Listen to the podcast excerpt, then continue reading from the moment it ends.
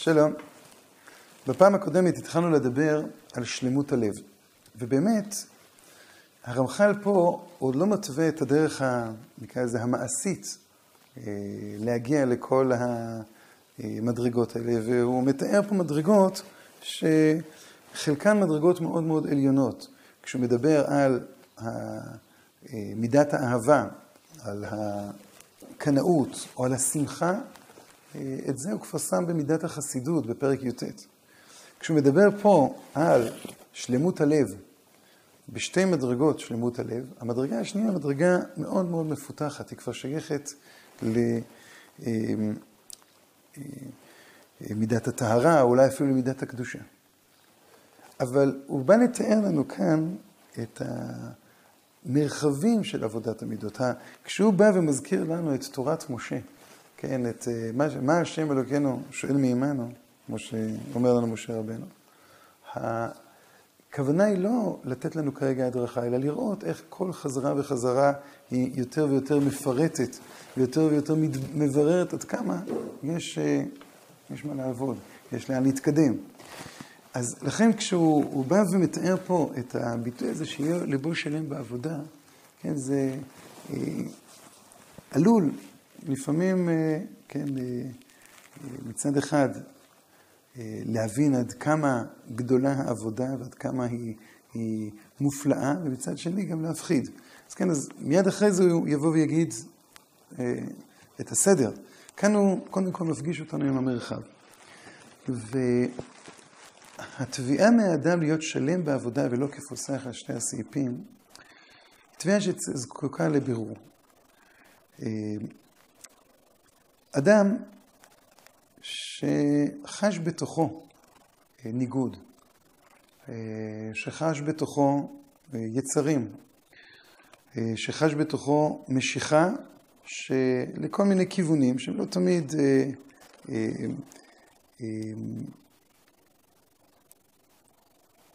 ביטוי של רצון השם.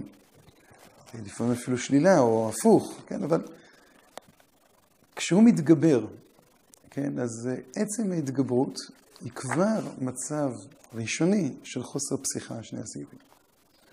כן, ההתגברות באה ואומרת, נכון, יש לי תנועות, והתנועות האלה הן, אפשר לקרוא לזה תנועות לא רצוניות. הן תנועות שהן לא מביעות את, ה, את החפץ הפנימי שלי. כן, ואז גם אם אדם נכשל וגם אם אדם נופל, הוא עדיין לא נקרא כפוסח על שתי הסעיפים. אבל כשמנסים להגיע לרמה מפותחת יותר, של שלמות הלב. כן, כשמנסים להגיע לרמה מפותחת יותר של תואר הכוונה, אז אין הכוונה שליבו שלם בעבודה, ולא כפוסח על שני הסעיפים. זה להוריד את הסעיפים. כלומר, להפוך את החיים ל... לקרוא לזה רק עם סעיף אחד. אלא לא להיות כפוסח. כן, אדם שהוא פוסח, הוא נמצא קצת פה וקצת פה. לבנות חיים שהם, אפשר לקרוא לזה, של הבעה של השם אחד. וההבעה הזו היא, כמו שאומר הרמח"ל, הזכרנו פעם הקודמת, בכמה וכמה מקומות, היא עיקר העבודה של האדם. לא רק להביע את הטוב, אלא להביע את עומק הטוב שנמצא בעומק הרע. לראות איך אותם כוחות שמופיעים כרגע, כן, בצורה לפעמים שלילית, אנחנו אה, משמרים את עצם הכוח כדי להוציא ממנו את התמצית שלו. וה... אז באמת, האדם הוא לא פוסח על שני סעיפים, אלא הכל, הכל הם סעיפי חיים, אותם חיים אה, מאוחדים, שכל כולם אה, אה, שלמות, ה, שלמות הלב בעבודה. וממילא, מה שהזכרנו גם פעם קודמת, עושה מצוות אנשים מלומדה, כן? זה לא רק שהוא, כן,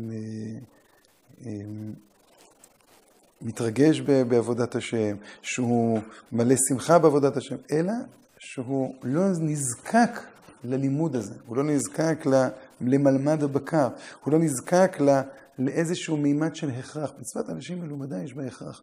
גם בהרגל הזה, כן, שיכול להיות שהוא טוב, יכול להיות שלפעמים מועיל, יש בו איזשהו הכרח, כן, איזה אמ, שגרת חיים.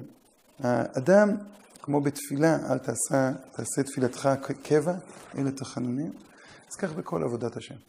כן, עבודת השם צריכה להיות גילוי של החיים, וגילוי, עוד פעם, על גבי זה גילוי של קביעות, קביעות האהבה.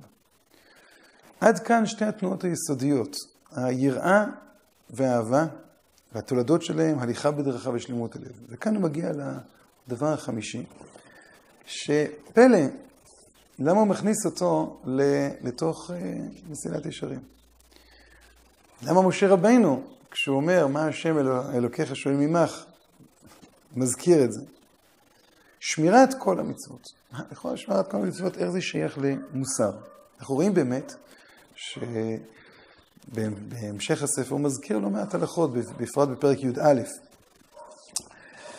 והוא רואה את ההלכות, או את היכולת לשמור את ההלכה, כביטוי של רוממות מוסרית.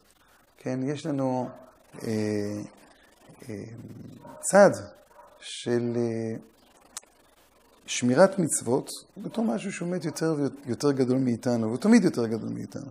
ואנחנו, אמ, הדיון של מסיעת השם זה לא האם לשמור מצוות, אפילו לא מתי לשמור מצוות, אלא עוד פעם איך. היכולת להפוך את כל המצוות כולן לתנועה של חיים היא תולדה של העבודה המוסרית. היא תולדה של המלאות הזו של היראה והאהבה.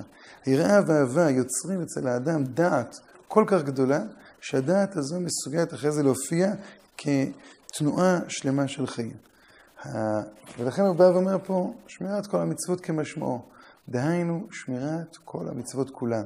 והוא מוסיף פה, בכל דקדוקיהם ותנאים. ככל שאדם יותר מלא אהבה, ככל שאדם יותר מלא יראה, אז ככה הוא יותר ויותר מדקדק ויותר ויותר אה, אה, מוסיף, כן, כמו שהוא מתאר גם בהמשך המידות, מוסיף, כן, יותר ויותר דקדוקים, כי לא כתוצאה מפחד, לא כתוצאה מאיזה, כן, אה, חשש, שמא, או לא יוצא ידי חובה וכולי וכולי, אלא כתוצאה מהרצון, רצון לעשות נחת רוח, והרצון להביע יותר ויותר בכל פינות החיים, גם בפינות שלכאורה אור השם לא חדר אליהם, כן, גם שם להביע את אור השם. וככל שאדם יותר ויותר מדקדק, כן, אז תנועת החיים הזו מופיעה בצורה עשירה יותר. כן, זה שמירת המצוות בתור ביטוי מוסרי. שמירת כל המצוות כמשמעו, דהיינו שמירת כל המצוות כולם בכל דקדוקים ותנאים. עד כאן משה רבנו, אבל עכשיו צריכים לתרגם את זה לעולם של עבודה. והנה כל אלה כללים צריכים פירוש גדול. והפירוש זה גם להבין אותם, להבין את המרחבים שלהם, להבין את הגילויים שלהם, אבל גם איך להגיע. ומצאתי לחכמינו זיכרונם לברכה, שכללו החלקים האלה בסדר וחילוק אחר יותר פרטי ומסודר, לפי ההדרגה המצטרכת בהן לקנות אותם על נכון. כן, פרטי פירושו אבל לפנות אל, ה, אל האדם, לפנות אל האדם, כן, לא רק לכלל ישראל, לאן צריך להגיע, אלא לכל אדם ואדם מנקודת אה, הראשית עד האחרית. והוא מה שאמרו בברייתא, הובאה במקומות שונים בש"ס, ואחד מהם בפרק לפני ידיהם, וזה לשונם. מכאן אמר בפנחס בן יאיר, תורה מביאה לידי זהירות, זהירות מביאה לידי זריזות, זריזות מביאה לידי נקיות, נקיות מביאה לידי פרישות, פרישות מביאה לידי טהרה, טהרה מביאה לידי חסידות, חסידות מביאה לידי ענווה, ענווה מביאה לידי יראת חטא, יראת חטא מביאה לידי קדושה. קדושה מביאה לידי רוח הקודש, ורוח הקודש מביאה לידי תחיית המתים. בעזרת השם שנזכה